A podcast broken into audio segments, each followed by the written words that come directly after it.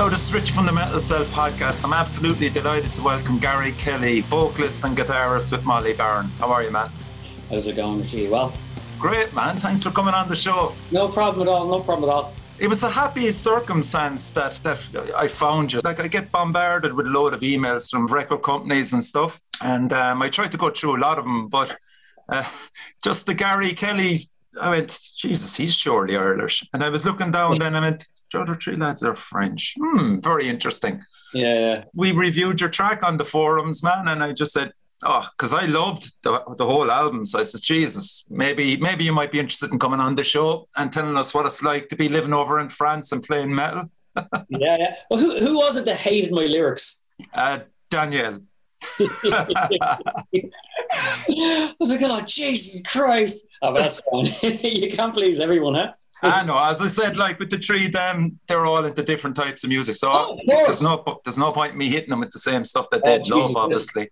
Listen, I remember reading a review about 2 years ago on our first album, and it was just like as if we had all come along and Rob stolen his wife and had an affair with her. He was so angry with us. He was just, what is this shit? Was he English? No, some French guy. Oh, right, okay. Just angry little dude, but God Almighty, he hated us so much. Yeah. So we kept it. We kept the review just because it was so much beautiful hate in it that it was just funny, you know. Yeah, it's mad the way things go. Like, I mean, you certainly have been getting fantastic reviews with the new album, anyway. If you've been watching, I've been. The thing is, it was good to see. It was good to see some, like, a lot of English reviews this time, because obviously in the last album we didn't really, because I'm based in France, we got reviews, but they were all kind of small French webzines. And how good is your French? What's that? How good is your French? Well, Google Translate's fantastic. You know? So I was using that to sort of translate them all, but. Yeah, so to see small reviews in French, I was thinking, well, that was great, but I was longing to see some English reviews, you know, my own native language. So so this album in particular has got a lot of English reviews that I can read. Some people hate it. Well, no, actually, no one really hates it, but. There's a few people who don't like it, but then there's most of the reviews have been really, really positive, which is great. Yeah. So how does a Dubliner end over in France, man? In Paris, is it? Is that where you're based? Yeah, Paris. A woman. Ah, city of romance. Exactly. Actually, that is where I met her. You know, the old cliche, huh? That's classic, man. Yeah, it's funny enough. It was actually two of us came over, two friends, my other Irish friend, and we're both now with two French girls. He's married to one. The ones that actually met when we came over. Did you just come over on a weekend or like? Yeah, that's it. Nuts. Man. So 11 years later, and I'm here. But I was the one thing you have to do when I came over here. I'm a graphic designer, so I was just sitting in the apartment every day working on my own. I didn't know anyone. I had a cat. Actually, that cat I was talking about earlier, had a cat. That was it. So I decided I had to get some friends somehow, you know. And I hadn't played guitar in about 15 years. So what, you're in your mid-20s? Is it when you were over in Paris? Or? Yeah. Okay. Yeah. So I hadn't picked up a guitar, didn't do anything. So I decided, right, well, if I want to meet mates, I'm going to have to start playing again. And picked up a guitar and... I just realized what I was missing. You know, I was like, Jesus Christ, all of these years I haven't been doing it. And I realized that I picked it up when I was 13 in the first place, you know. Are you self-taught? Oh, yeah. Cool. Okay. I can't, it's like with French, I can't bear to learn the theory of anything. But it's like even music production or anything like that. If I can't do a tutorial, I have to learn it myself or it doesn't go in. Yeah, similar enough area. You know, so I do that with everything. But... what was I saying? Did you just start composing a few demos, is it? So I met up, I put an ad in a mag and joined a death metal band. So I was the guitarist in the death metal band for about 2 years. What? God almighty, man. Yeah, so And so I met a good few friends. And through that, again, you know yourself in music. So I met a drummer through that, and I met another guy, and I met another guy. And basically, that's where all my friends came from, just that small sort of scene. Right. And while I was in the metal band, I was, you know, I wasn't playing my own music. It was the music that was already composed, and I wanted to do my own stuff. So in the background, I was working on the first album. Okay. And was it originally going to be a solo album, or did you want... No. I was never going to be a solo album. I was never meant to sing either. Like I was, I composed the album with the idea to get a singer. Okay. And that singer was going to have to write all the lyrics, write all the melody. Of course, that's the other side of it, yeah, you don't... Yeah, he was going to do it. So I was thinking, yeah, grand, I'll just write a load of riffs. And I never really even gave it a second thought. I said, some poor old bugger's going to have to do all the hard work and put all the lyrics on, do all of that. I'm not going to have to worry about it. Yeah. Anyway, after I got the band together, we couldn't find a singer because it's in Paris. And everyone had a mad zis and zat accent when they were singing. Or they were American. Oh, yeah, exactly. But I couldn't have that, you know. Yeah. So eventually, searched for about 2 years. So then I just decided I was going to have to learn to sing as well. Yeah. So sing and play at the same time, which was that was the hard part. But then I had to go and do all the melodies. So I had to re-engineer all the feckin' songs. Do you know what I mean? Jesus. So how long were you sitting on some of those songs then for? Before I made the band, I worked on them for a year, 6 months to a year. Okay. I'd be working on them. Mm. And then when I formed the band, we just started playing the tracks in the studio.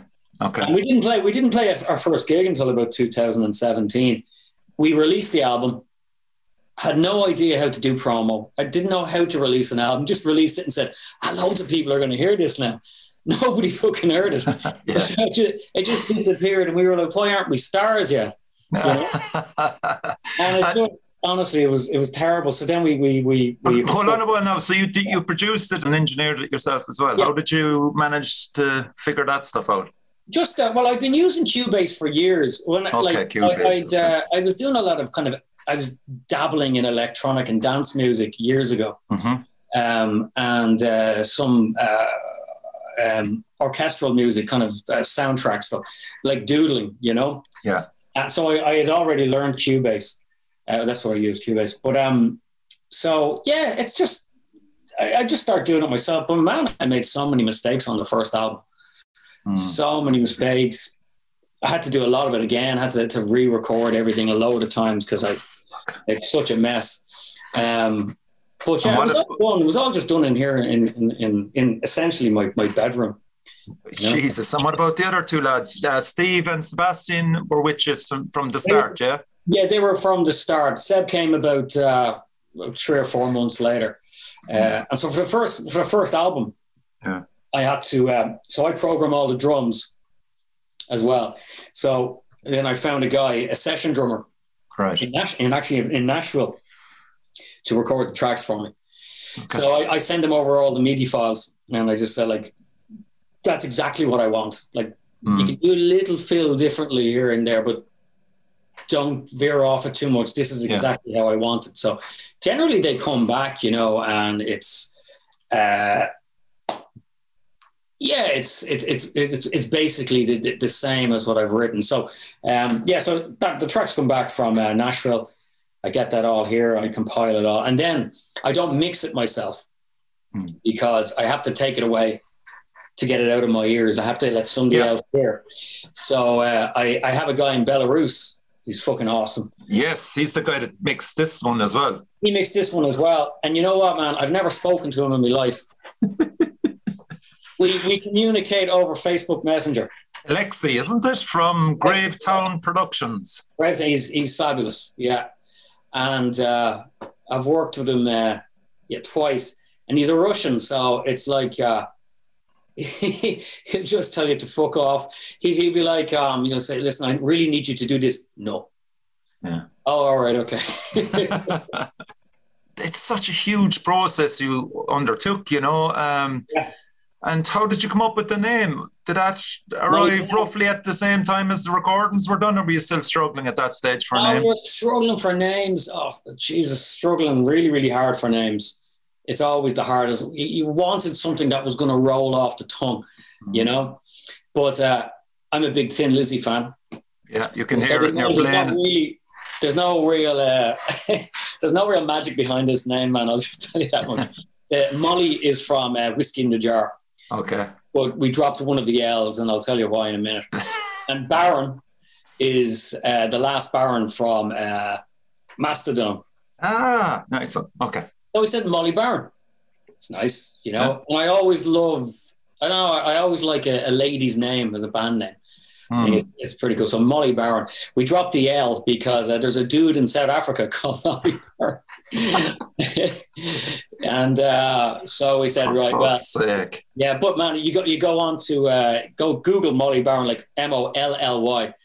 There's so many ladies called MOLYBARON in the States as well. So. Oh, lad. Yeah, that makes sense. Certainly you wouldn't find any fucking bands, even with the one L in it.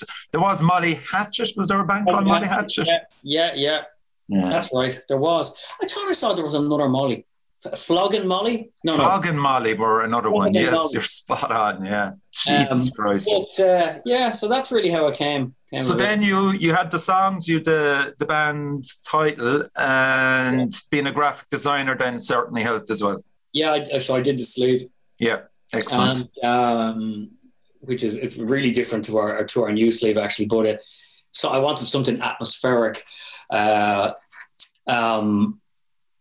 I worked on that. But you know what? Trying to when you're doing your own music and then you try to design the album as well, suddenly your head is so in it that. I don't know. You can sometimes lose focus. You can sometimes you need to step back and let somebody else do it.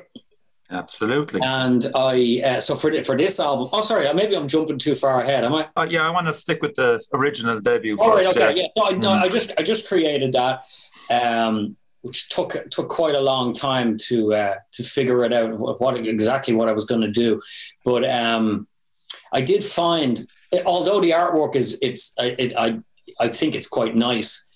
It didn't allow me, it didn't give me much scope for doing merchandise, for I don't know, just for branding the rest of the campaign. Yeah. That's my job. I probably should have known a little better. But because it was a photographic image, it didn't reproduce very well. It's small. It wouldn't, yeah. You know, so like look at Mastodon, for instance, what you're wearing there. Their graphics are always really bold and illustrated, you know, which is always the way to go. Yeah. So, I'm still happy with the cover, but I probably should have thought a little bit more about it. And the themes running through that album then, you said before in an interview, they were kind of politically motivated. Yeah, honestly, it was just during the hysteria during the 2016 election in the States. Okay, Trump. Corporate media, just mainstream media, just fanning the flames. That was it, really. I mean, we were all just bombarded with it. So, yeah, I just kind of wrote about it naturally. I didn't actually. It wasn't intentional. It just kind of happened. I mean, because it was just in the news 24/7 on a 24 cycle. Yeah. You know? But that's really what it was about. And out of those selections of songs there, what songs really are you happy to play live now? Because, I mean, as I said, I'm sure there was a point where you were just literally tearing your hair out, being sick to death of listening to them as well. Oh, I mean, man. It's hard to listen to even the new album, I can't listen to it. My girlfriend listens to it. Tracks like Dance for me now, On the Other Side, Incognito and Molly. Yeah, those four for me were standout tracks there straight away. You know what? I really do like Dance. You know, there's a funny thing, man. The strange thing about that album was, as I said, I wrote it when we hadn't even played a gig. So we didn't have a clue what any song would translate like on stage. We had no idea if it was going to move the crowd, if it was going to have any effect on them whatsoever. And it was just after it was finished and we did start playing gigs, I realized, wait a second. This album was really, really mid-tempo. Ah, okay, and we tried to play it live. It's very, very hard to get people to, I don't know. Yeah, they're completely different to the new album. Yeah, I can understand that. Yeah, it's lower. It's still, you can still enjoy it. Of course, yeah. People aren't going to jump up and down. It doesn't have that sort of rhythm. And I learned a lot with that by playing it live.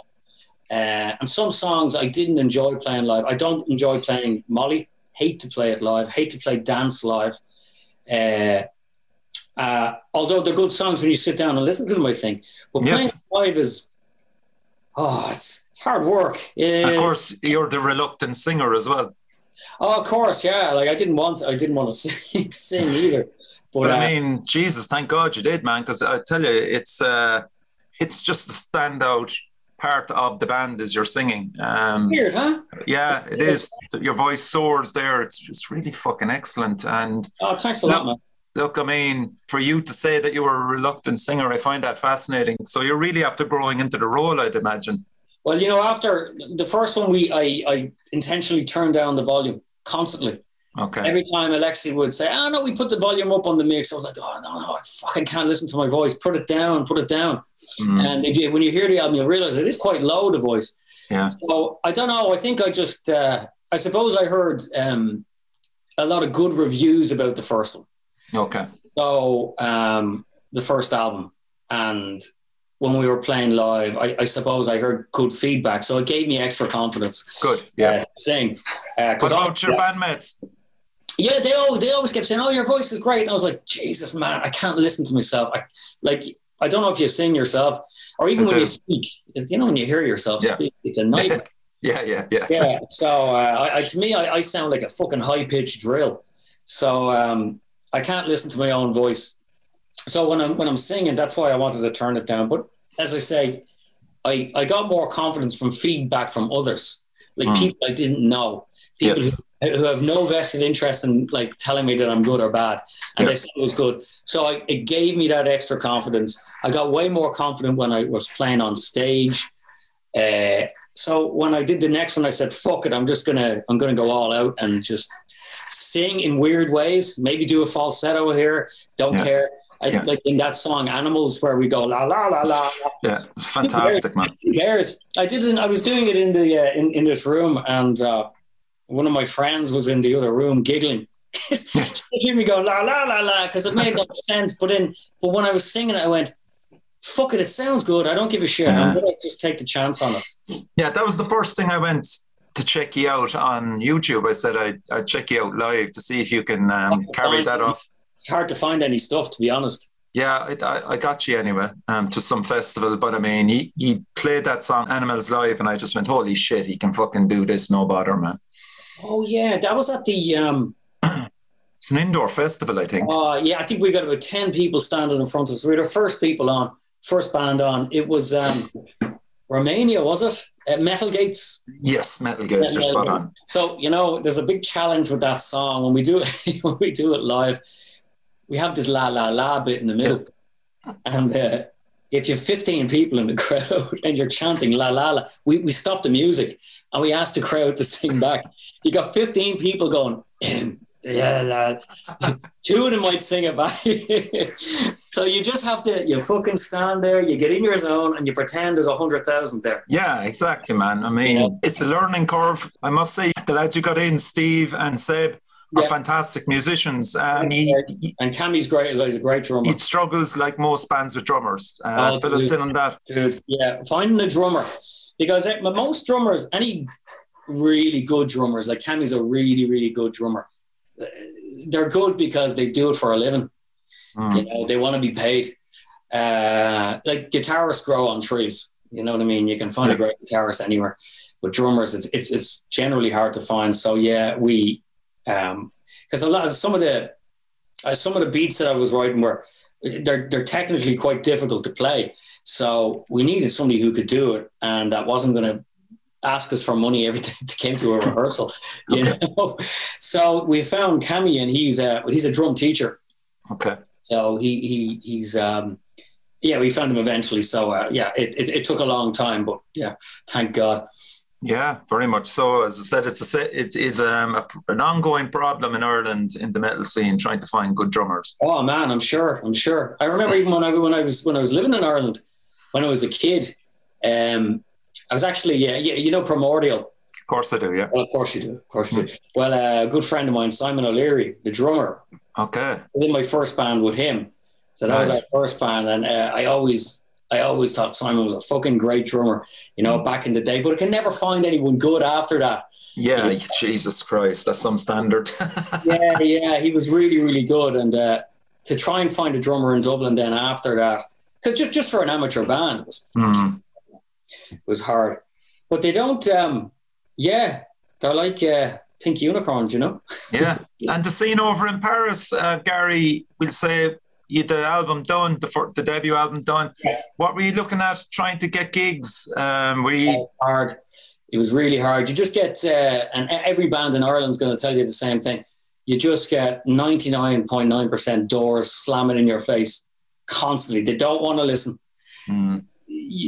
Because here, as I was saying, the metal scene isn't huge. So you go to a lot of venues, they think you're a metal band. They don't want it. No. Give us some fluff pop and that'll be fine. You can play then. But so they generally close the doors. It took us a very, very long time to start building up a presence where we could actually start to get good gigs. Like our third gig, we played on a stage in a tiny little cafe bar, and on the stage behind the drummer was a toilet. So during the gig, there was people coming up to take a piss right behind the drummer. Yeah. It was just absolutely shit.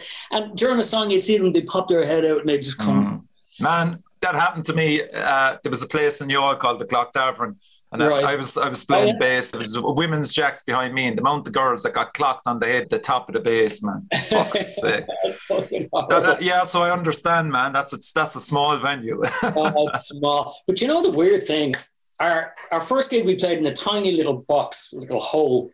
Our second gig, just a complete stroke of luck, we got to play the Elysee Montmartre, which like bands like Mastodon will regularly come and play. It's like legendary in Paris.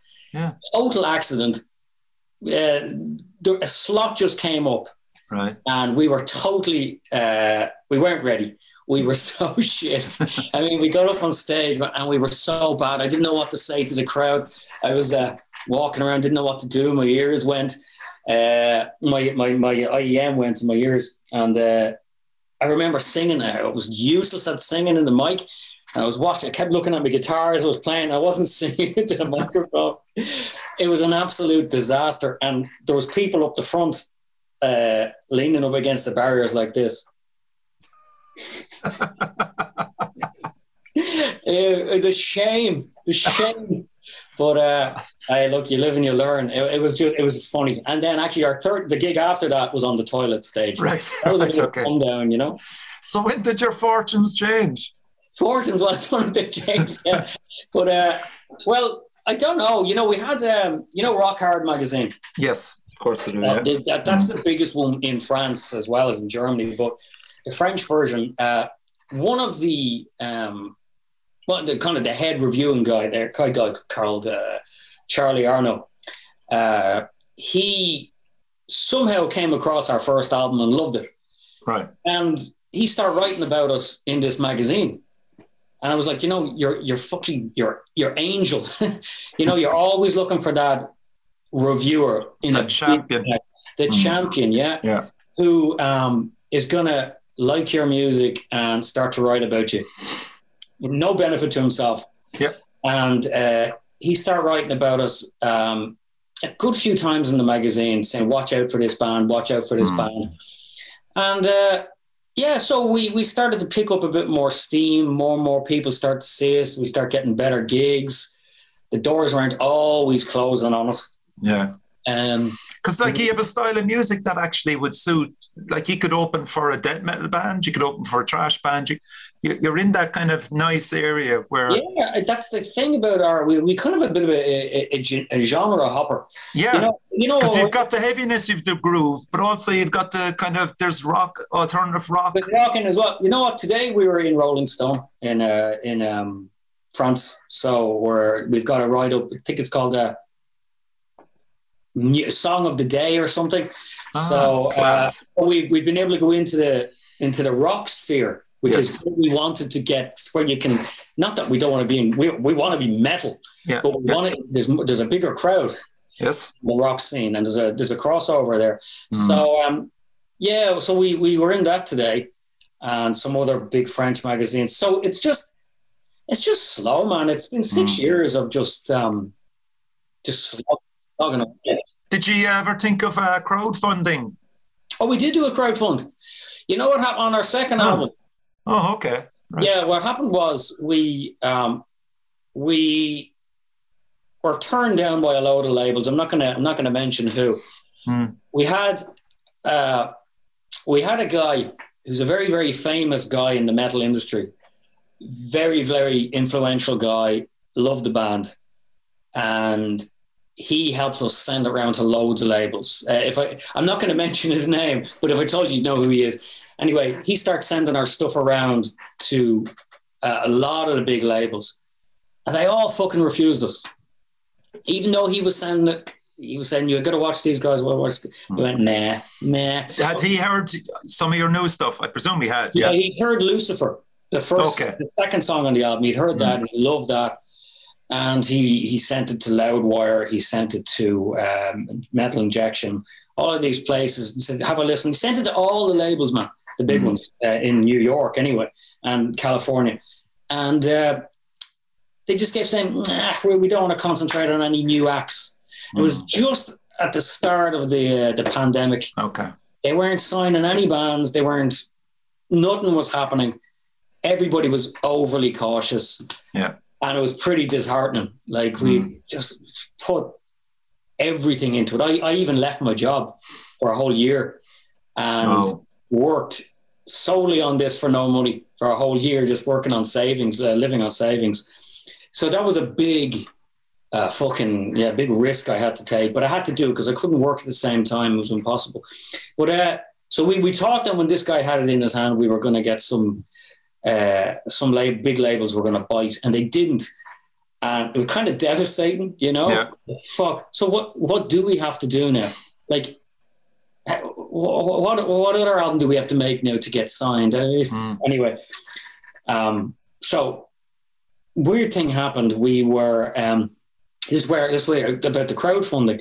So we had to crowdfund it because we didn't have the money to pay for promo and to launch it and stuff like that. So we had to pay for PR companies and everything like that. Uh-huh. So we...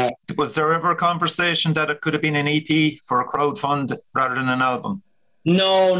I wanted to do an album. It was ready to go. Literally the print artwork was ready to send. I just wanted it gone.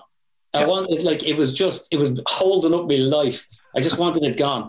Yeah. So I got rid of it. So we did a crowdfund. We made, 14.5 grand. Wow. Jesus Christ. So they paid for our album. They paid for all the merchandise. They paid for our whole promotion campaign. And that was just from fans and stuff like that. Just gave us money, and it was amazing. One dude in the States sent us over $1,000. Wow, holy shit, man. Yeah. I'll tell you. That's passion. That was nice, man. So we the had... The metal community is fucking great that way. It is. You know, and the metal and rock community, Jesus Christ, they're very passionate. You will put money down. You will back a band if nobody else is fucking backing a band and they want a crowd fund. You will back them. And, you know... And a lot of those people, Gary, sorry, no, I forgot. A lot of those people haven't even seen you live, I'd imagine, as well. No, not in the States anyway. Yeah. Just in California. And never saw us live. Heard Lucifer just popped up on his Spotify radar. And, just sent us money. You know, let me just show you something. Oh, I don't have the full thing here. He actually... made us these 3D models, the Mutiny. Wow, Jesus, that's so cool. But so we had all that. So we had the money to release, thank God, because honestly, if we had to cut into more of our savings and stuff like that, I think wives and girlfriends would have left us. So that was it. Did you design the artwork for us, Gary? No, I didn't. I had a guy... as I said, I wanted to get away. I wanted to get out of that. Yeah. I didn't want to design it. I designed all the rest of the artwork, the packaging, but not the main cover. I found another Russian, actually, an illustrator in Moscow. Right. A guy called. It's gonna sound like me saying I found an Irish guy and his name was O'Reilly. He's a Russian guy called Smirnov. His name is Oleg Smirnov, and I found his work on Pinterest. I fell in love with it. So he had a collection of three. Okay. By the way, you don't have the album, do you? I have it on Spotify, and I got the promo of it by whatever record label sent it to me. Oh, okay, cool. So there's actually three. There's three in this collection, and we bought them. We just bought them outright. I said, right, I need to get this. It's gorgeous. And this time I was thinking about merchandise and things like that later on, and it had a lot more scope. So yeah, we just bought the rights to three pieces that we can use for the album, and yeah, that's it. Wow. Yeah, it was a good move, man. I mean, that album cover, again, it's just stunning. It catches the eye. It would look fantastic on a T-shirt. Oh, they're already done, thanks to crowdfunding. Yeah. So, I mean, and a lot of bands, surprisingly enough, do go down the route of Pinterest, because there's plenty of artists there that have their stuff up that you can approach and get their stuff out. This dude, when I saw the art first, I said, this guy, because I checked out all of his work, and it was beautiful. And I said, this guy's not for the crappy amount of money we have, he's not going to sell it to us. There's no way. He might sell us and say he was going to take 50% share of everything like any merchandise we sold. But no problem. Sold it to us. He said, yeah. So yeah, we were delighted with that. But after the crowdfunding, so that was it. It was all over. And to be honest with you, I was thinking, where do we go now? You know? Of course, yeah, because you're still in the middle of a pandemic. Yeah. Yeah, what happens now? We've no label. We've released an album. It's going to die a death. It's just going to, fade away. We've no booking agency. We've no, we had nothing. We had no clout behind us. So it was a little bit depressing, actually. Why did you decide on the title, The Mutiny, and then not have it in as a song? I don't know. Right. I don't know. Do you know what? I think we had an idea to use The Mutiny as one of the songs, but in the end, I was writing, I think, the song Ordinary Madness? Yeah. Yeah, I think that was going to be called The Mutiny. Okay. And in the end, I said, I saw the title Ordinary Madness. I think it was... a book titled by Bukowski, I think. I can't remember. But it has no relation to the book at all. But I love the name Ordinary Madness. So I think that was going to be called... I think that was going to be The Mutiny, but in the end I went, I'll use Ordinary Madness. So then The Mutiny just got put on the front. You just hang out there, So, but The Mutiny is really just essentially... It's just a metaphor for the struggle. And that's why we have, the struggle between, your own mental health, your happiness, your sadness, everything in life. And that's, I suppose, that's why we have the wolf.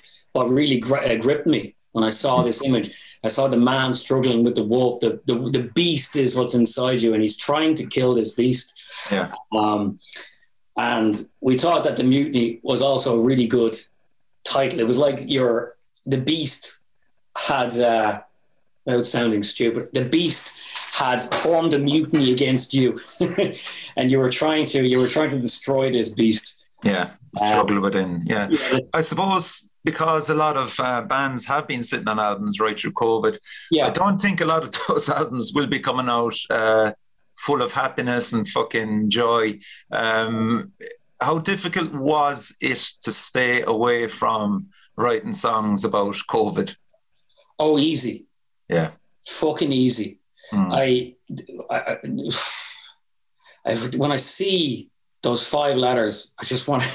Yeah, I'm just so sick to death. I'm sick to my IT with it. It's just I would never write about COVID. Yeah, I haven't come across it yet. But I'm sure there's going to be one band out there that will fucking try and pass it off. It could be, well, unless it's I don't know. Well, it could be hidden under a few metaphors for other things. Yeah, it would have to be. It wouldn't be on a mainstream agenda. COVID lyrics. It would have to be some sort of alternative view that we don't hear on YouTube because it's censored. But yeah, I don't know. I think for anybody right now to write about COVID is a dead nail for them because first of all, they'll probably get cancelled. Yeah. The algorithm will be up against them all the time. So, and I don't think anybody wants to hear about COVID. Yeah, So hopefully, maybe in 10 years we can all look back and go, "What the fuck was that?" Yeah, hopefully, and then write about it with a clearer mind. Right? Jesus, no! I don't even know what I'm going to write about for this next album. Sure, I haven't got a damn thing written. So that was my next question. Was there any songs that were left out? Any orphans left out of the album? Yeah, I have like Kirk Hammett. I have a phone full of songs. Okay. So unlike Kirk Hammett, I don't want to lose my phone. Yeah. So I've just got a load of them there. Man, most of my riffs now, I pick up my guitar. I don't plug it in. I just put it on the voice recorder on the iPhone here and just play. Acoustics, play riff. And then later on, I'll just go through all of those riffs and start to just kind of select which ones are good, which ones are rubbish. But I also, I don't listen to any music generally. Actually, I never listen to music, which is weird. Really? Never, no, never. This is strange one now. Yeah, I mean... It's weird. Are you more into conversations, as in like listening to podcasts and stuff, is it? I listen to podcasts all day long. I listen to spoken word all the time. Just, I don't know. I don't know what it is. I love music, And when I hear a song, it really moves me, But I don't go out of my way to ever go onto Spotify, play a song. Nothing. So in a way, it's kind of odd. Like as a musician, yeah, definitely. It's really, really odd, man. But you know what?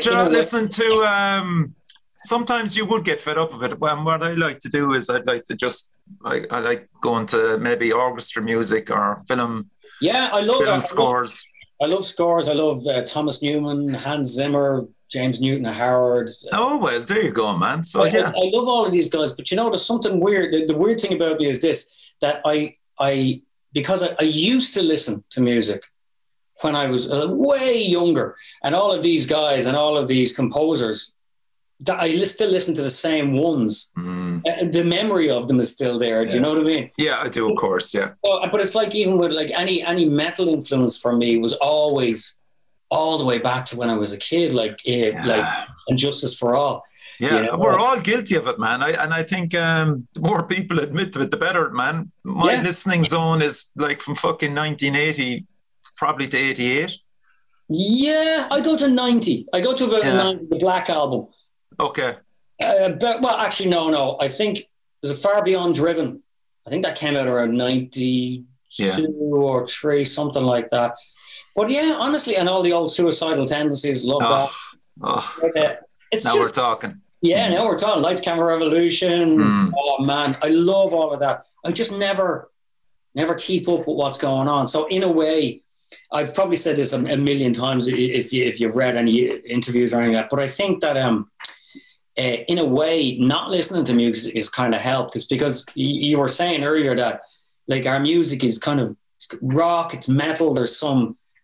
I don't know, there's some little bits of gent in it. There's all sorts of different elements in the music. And I suppose it's because I don't know, because I'm not listening to one type of music all the time. I'm not listening to any music. Yeah. So just when I'm making music, it's just, I'm just playing what I want to play. That's it. How influential are the other members of the band? In the songwriting process, yeah. I write about 95% of the tracks. Okay. The guys, Stephen would, he will send me a riff sometimes, like the beginning of like the Lighthouse. There's an acoustic part. Yeah. He came into the studio one day with something. It was, I had to change it a bit to fit the rhythm, but it was pretty much like that. And so what would happen is I would go, okay, fucking record that. Mm.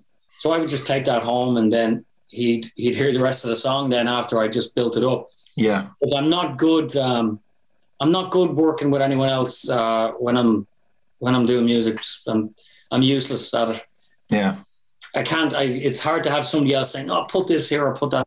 Do you think that could change with maybe, obviously with COVID, you couldn't all meet up and stuff, but do you think as a band maybe that probably 2 or 3 years down the line with more rehearsals together, more gigs together, could that be... I think you're right. I think that if we were touring more and we were moving around the country on a bus, and I'm not just sitting there in my own little zone and we're jamming. Absolutely, yeah. Yeah, I think there's definitely an element to that. But I mean, as I said, it's only your second album anyway, so... Yeah, exactly. So I hope that would happen, yeah.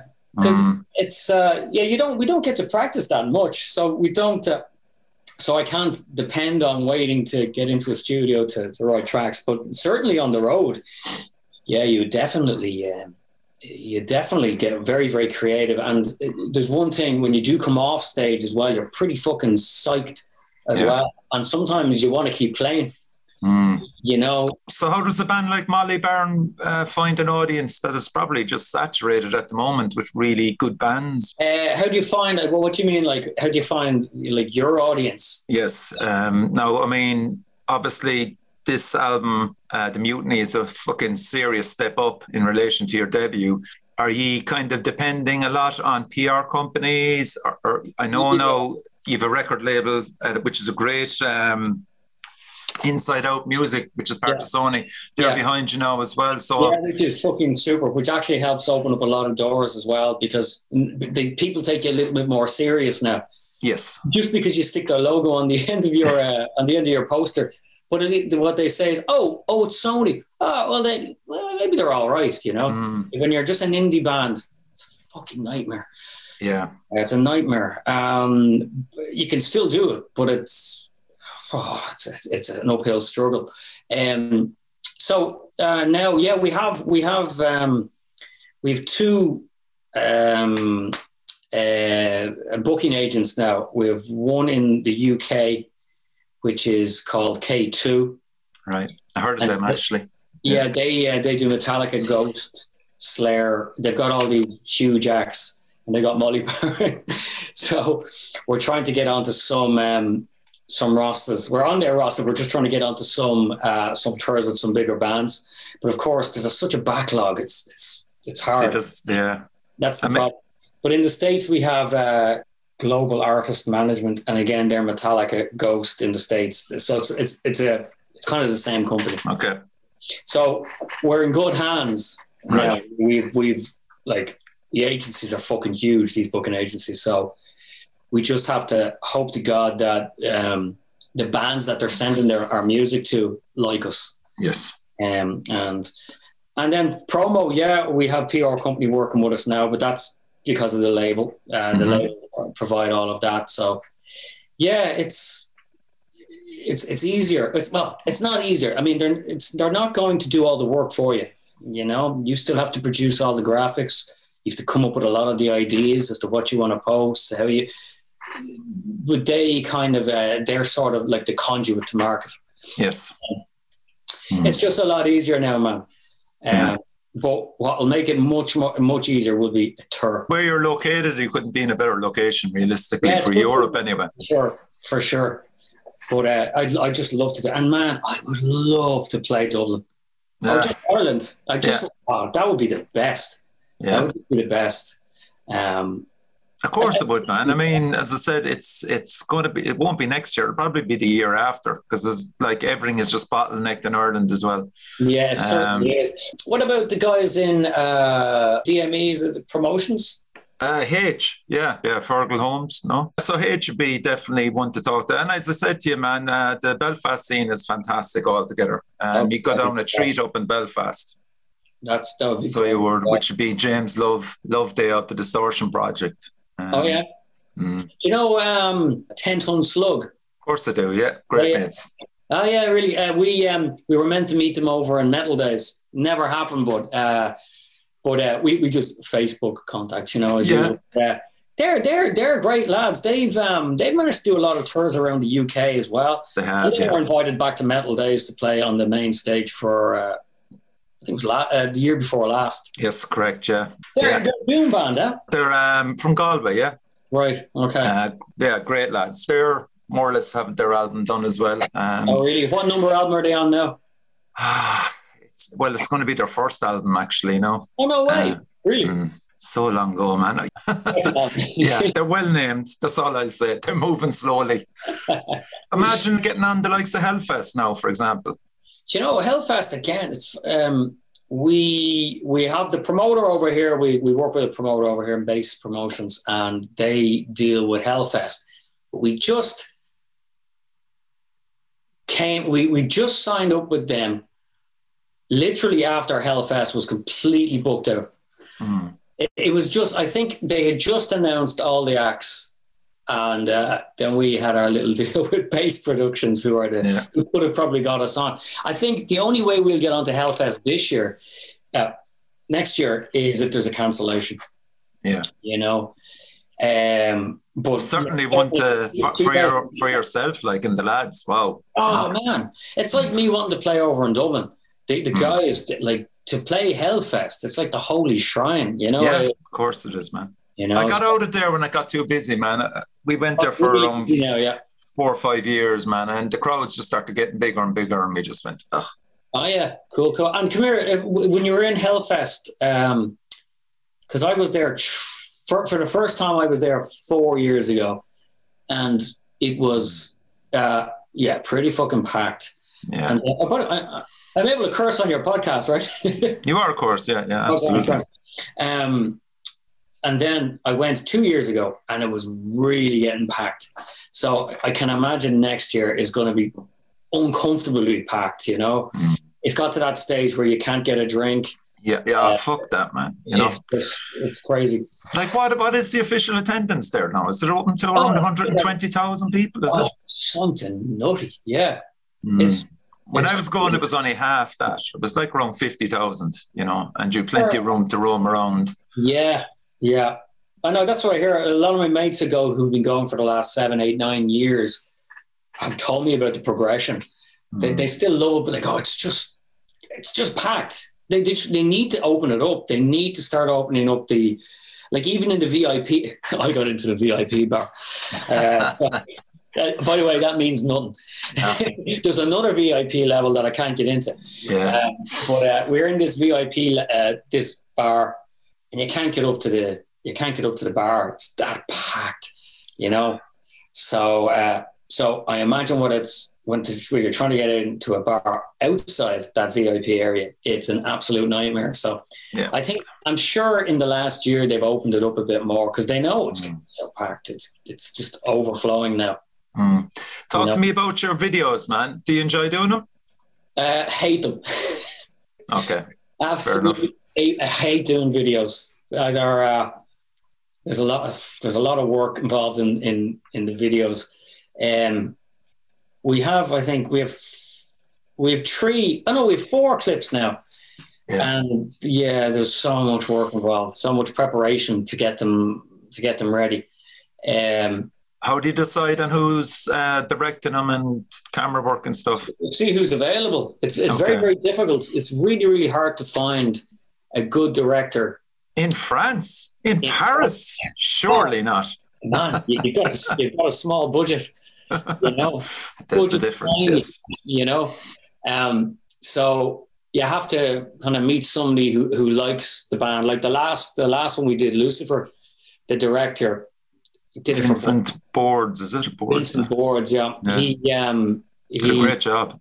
He did a really nice job, and he did it for Buttons. Okay. Really pro guy. And so that was actually a breeze. That one was a breeze. Yeah. Because I just took a step back and let him do all the work. We gave him, we always provide like a storyboard of what we want. And I'll do a lot of, for Animals or the previous one, 24 Hours, I'll design a lot of the graphics that I want put into it. Okay. So there's a lot of storyboarding, a lot of work. That's why I hate. But I hate standing around all day and miming. It's a pain in the arse. But anyway, you have to do them. Yeah. And especially with Molly, that was like out in some beach, was it, or something like that? Man, we did that. I had to go find an old TV. I found it on like a buy and sell. Okay. Website, and I went to some place way out in the suburbs of Paris. Found this TV from the 1950s, and had to get it and put it in a Fiesta. So the weight of this TV, the whole car was like this. But when I got back from the garage, because I knew we weren't going to be able to carry this TV like a kilometer onto a beach because we couldn't drive down. Oh yeah. Oh man, it got worse. I had to literally take out the interior of the TV, so I had to smash this beautiful old TV. It was just such a shame. Anyway, so I lightened it by about 90%. We got to the beach, which was in Normandy, quite near. Great spot. Yeah. It was quite a wet, sludgy sort of day. We had to park the car probably a kilometre away, and we had to carry all of our equipment, everything down on this sludgy beach, all the way down to this particular spot. And when we get to that particular spot, we realise we forgot something in the fucking van. Go back, get it, and you're getting more manky and manky every time. And so eventually, I said, right, I can't keep walking up now. So I took the van and I drove it really fast so it wouldn't sink, but I burst the petrol tank. Jesus Christ. And also I was leaking petrol, and it was a mess. But we had a drive. Actually still filmed it that day, like. Oh yeah, we had to film it, you know. And it was leaking out, so we didn't know whether we could start the car again. And so we had a drone, and it was interfering with the airport, which was just right across the way. It was a total mess. And we shot it, man, in 3 hours. Fuck. Yeah. 3 hours, like the actual footage was 3 hours long, that's all.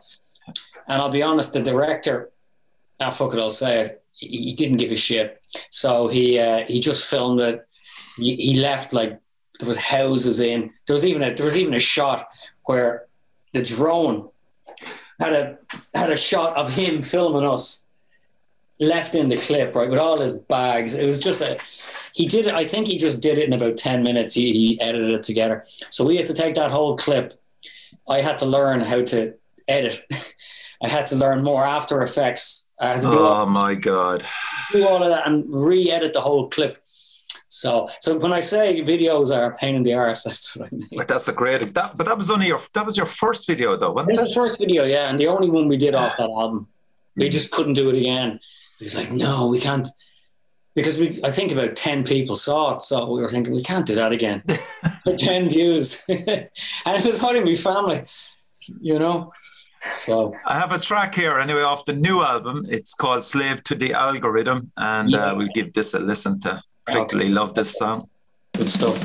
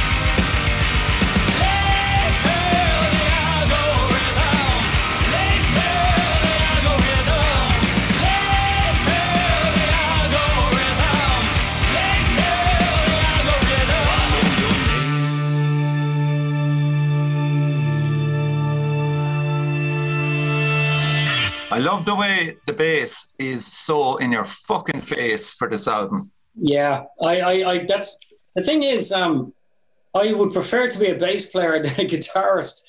I just love bass. It's so when I'm writing those riffs on the bass, like when I'm just recording the roughs in, I'm playing it like a guitar player, you know? Yeah. So I suppose maybe that's why it sounds chunky like that. I add a lot of disto to it. I actually use it's our bass player Seb who introduced me to this. It's the it's a Darkglass. Have you heard of Darkglass? No. Oh, you must know Darkglass as a bass player. No, I wouldn't be much now into effects, like, you know. But right. It's just a preamp, and it gives you that fucking that monster clank without destroying the distortion on the left and the right. It punches you in the center, but so it's kind of like now like. For me, it's going to be my signature, well, the signature sound of all of the albums, I think. Going to keep that bass sound. I fucking love it. Excellent. As a guitarist, how hard is it to keep chopping and changing instruments? Are you quite happy with what you have? Well, I play a Les Paul here. This is what I generally use when I'm touring or when we're in the studio. Actually, I recorded the whole album with this as well.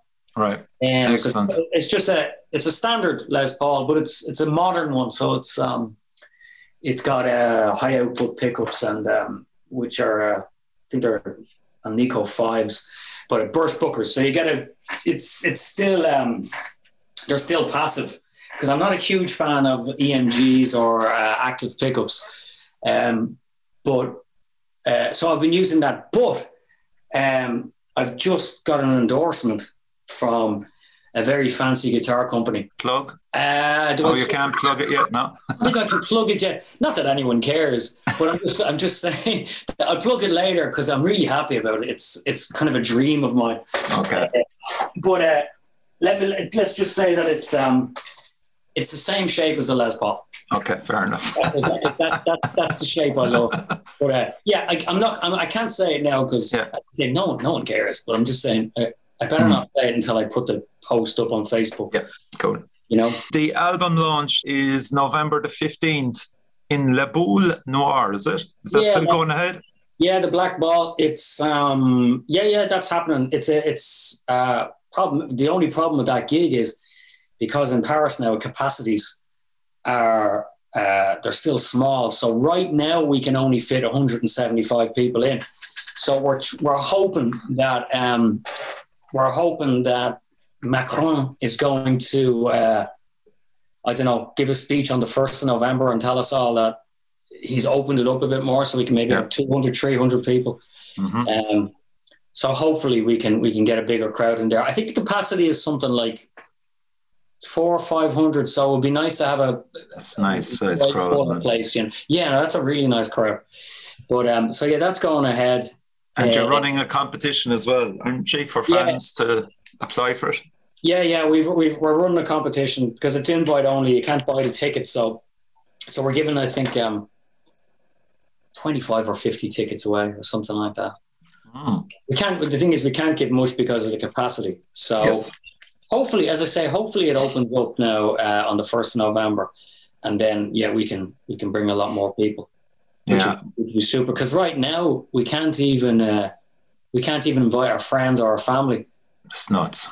It's mad. So hopefully, as I say, hopefully we're gonna have to ramp up the rehearsals for that date, man. Yeah, we are, because if there's any media there, we can't embarrass ourselves. Do you know what I mean? So actually we're doing we're going up north to Lille in France. We're doing a residency for 4 days in a big venue there. Wow. So we're just gonna do everything for 4 days flat out, do all the sound, lights, all of that, and hopefully we'll be hopefully we won't embarrass ourselves, because it is the first gig in 18 months. Yeah. So you're gonna be rusty. Mm-hmm. Plenty of stuff to earn out, man. Anything else, Gary? I anything else? No, not buy the album. Buy me album. Yeah, buy the album. Just I don't know. I'm just happy that I'm just happy to get the word out in Ireland. Really, that's the help.